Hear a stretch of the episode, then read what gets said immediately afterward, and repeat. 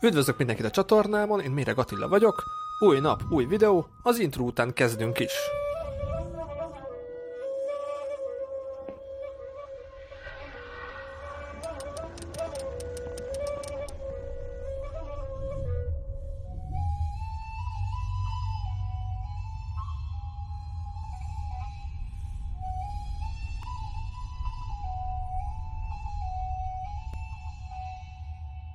Reggel, Gyula! Üdvözöllek a műsorban, nagyon örülök, hogy egy újabb utazó bloggerhez van szerencsém.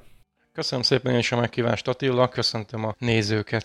A Monarchia túrának vagy az egyik bloggere, és nagyon sok érdekes, izgalmas helyeken jártatok. A kedves nézőink a videó leírásában ott lesz majd a blognak a linkje. Amikor Ausztriában jártatok, milyen élményeitek voltak, mik tetszettek a legjobban? Maga az első poszt is egy ausztriai útról született. Áttépsz a határon egyszerűen tényleg hasonló az ország, de mégis valahogy minden egy picit, mintha jobb lenne, mint nálunk, meg szebb lenne. Gyönyörű helyek vannak. Egyébként Ausztriában az, a, az az érdekes, hogy megszervezi nagyjából az ember az útját, és ettől függetlenül mindig belebotlik olyan helyekbe menet közben, amiről ugye nem biztos, hogy olvasott, vagy nem biztos, hogy látott bármit az interneten. Menet közben is találunk nagyon szép és érdekes helyeket. Lenyűgöző az egész ország. Még mindig vannak hiányosságaink, az ausztrai utakkal kapcsolatban, azokat mindenképpen még pótolnánk. Ami nagyon szép, mindenkinek lehet ajánlani, hogyha Salzburg fele megyünk, vagy tehát a, a nyugati részére Ausztriának, akkor ne, ne autópályán menjünk, hogyha mondjuk nem gyorsan kell odaérnünk, hanem mondjuk Bécs után menjünk le az autópályáról a Duna völgyébe. Ez a Vahaú rész, ez, ez gyönyörű, tehát én ajánlom mindenkinek, hogy ott szépen lehet autózni, rengeteg kicsi gyönyörű város van, Dürstein, az Aksteini várat azt mindenkinek ajánlom, mert nagyon hasonlít szerintem Visegrádra, tehát ott van a Dunapartján egy szép nagy magas hegyen. A vár is gyönyörű maga, meg hát a kilátás az, hogy nagyon sok irányba el lehet látni, és a Duna is ott hömpölyög a, a hegy alatt. De hogyha tovább haladunk azon az úton, akkor ott van Melki apátság, ami egyik legszebb apátság, amit eddig láttam. Hogyha az út végére érünk, nekünk ez egy ilyen Salzburgi kirándulással, meg egy Linci kirándulással kapcsolódott össze Felesben. Salzburg is, is gyönyörű, maga a város, ugye ott a nagy hegyek alatt. Salzburgon belül még ott van a Helbruni vízikastély, amit mindenkinek tudok ajánlani, persze akkor, hogyha jó az idő. Napsütésben nagyon kellemes, hiszen kis vízi játékok vannak a különböző helyekről, fröccsen az emberre a víz meg a talpa alól indul el hirtelen egy szökőkút, vezetett túrákon lehet ezt megnézni. Figyelnek mindig rá az idegenvezetők, hogy lehetőleg azért a látogatók fele legalább vizes legyen, tehát ez, ez nagyon hangulatos. Luxemburg vagy Kreuzenstein, amit szintén tudok Bécs mellett, vagy Bécshez közel vannak ezek a helyek, tudom ajánlani. Tényleg kevésbé lehet róluk olvasni, de, de nagyon látványosak és nagyon szépek. Aztán ott van még a Ciszterci apátság, szintén Bécshez közel Heiligenkreuzba, ami szintén gyönyörű, és még egy helyet említenék, az a Bádisül, Ferenc József császárnak a, a nyaralója is ott van, illetve hát nagyon híres osztrák fürdőváros, az is gyönyörű kis ékszerdoboz Ausztriában.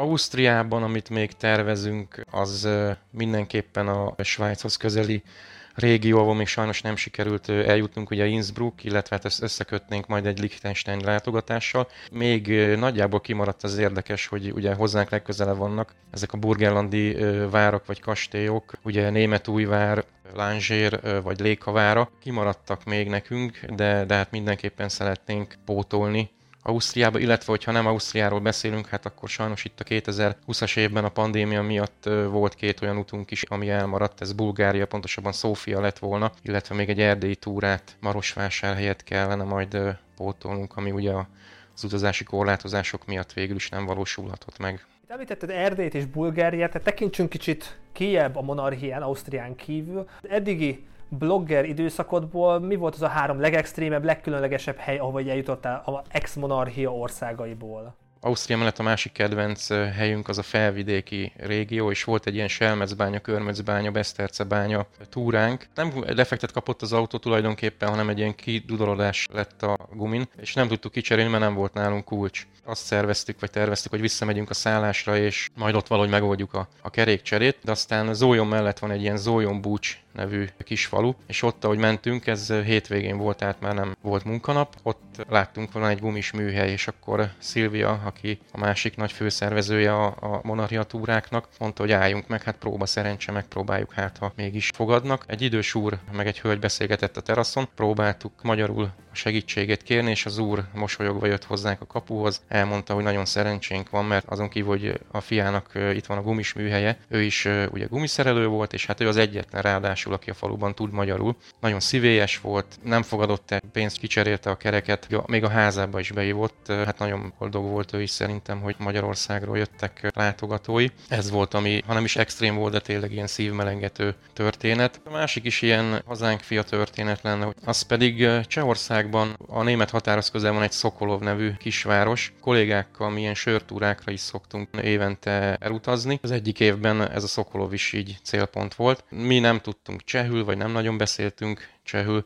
A hölgy, aki ott kiszolgálta a sörfőzdében, ő nem tudott semmilyen idegen nyelvet, ő csak csehül beszélt, de mondta, hogy hív segítséget, és hát gondoltuk, hív valakit, aki beszél angolul. Nem ez történt. Hívott egy fiatal srácot, mondom, ez a német határnál volt Csehországban, tökéletes magyarsággal segített nekünk, és kiderült, hogy a nagyszüleitől, akik felvidéki magyarok voltak, a nagyszüleitől tanult meg magyarul. A szülei nem beszélnek magyarul, de ő a nagyszülőktől megtanult, és utána azért leültünk egy közös asztalhoz, és akkor közösen kóstoltuk meg még a helyi söröket.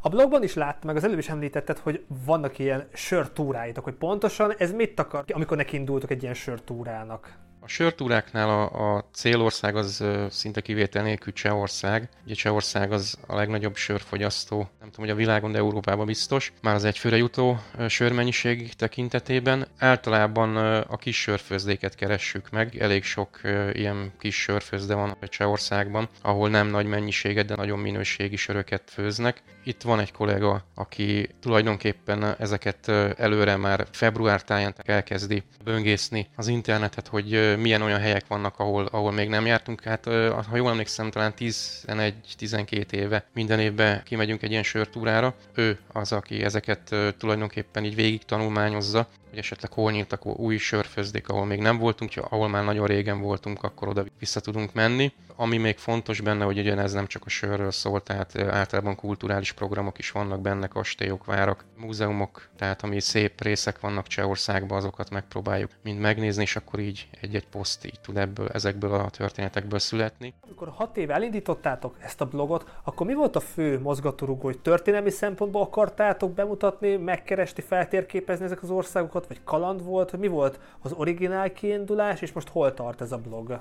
Maga az ötlet az, az onnan érkezett, hogy volt egy kedves ismerősünk Böbe, akinek szoktunk mindig mesélni az utakról, és akkor ő mondta, hogy hát miért nem írjuk ezt le egy ilyen internetes naplóba, és akkor lehet, hogy más is tudná olvasni esetleg, vagy másnak is plusz információt tudnánk szolgálni ezzel kapcsolatban. Így kezdtük el írni. Sokszor van az az ember, hogy előveszi, hát régen ugye fiókból kiúztuk a fényképeket, vagy hát kiúztuk a fiókot, és a borítékból kivettük a régi fényképeket, nézegettük, és nem biztos, hogy mindenki emlékezett rá, hogy azok hol készültek meg mikor. Ugye most már nem így van ez, de a számítógépen az ember elkezdi nézegeti a régi fényképeket, akkor nem biztos, hogy pontosan ezeket fel tudja idézni, és akkor igazából ez volt a mozgató rugó, hogy jó, akkor írjuk le, szedjük össze a képeket, hogy hol készültek, mikor, miket ábrázolnak, és akkor így, így állt össze. Az elején még nem is tettünk hozzá térképeket, az csak később jött, hogy legyen egy ilyen földrajzi meghatározás is, tehát hogy lássák az emberek, hogy a látnivalókhoz egymáshoz képest éppen hol fekszenek, vagy hol lehet egy adott helyre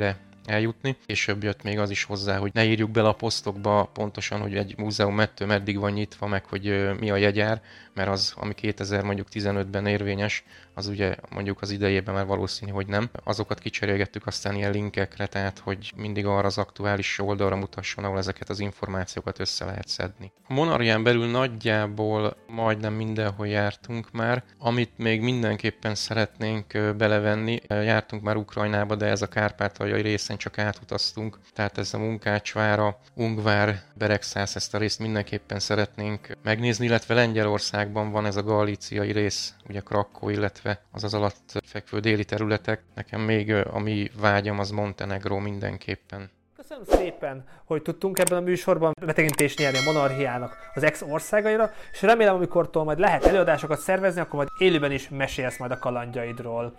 Jó egészséget, vigyázz magadra, bon voyage! Köszönöm szépen Attila a meghívást, én is ezekbe bízom, amit elmondtál. Vigyázz magadra, szia! Hello, hello! Köszönöm szépen, hogy velünk tartottatok, találkozzunk holnap is, vigyázzatok magatokra, legyetek jók, ha tudtok, sziasztok!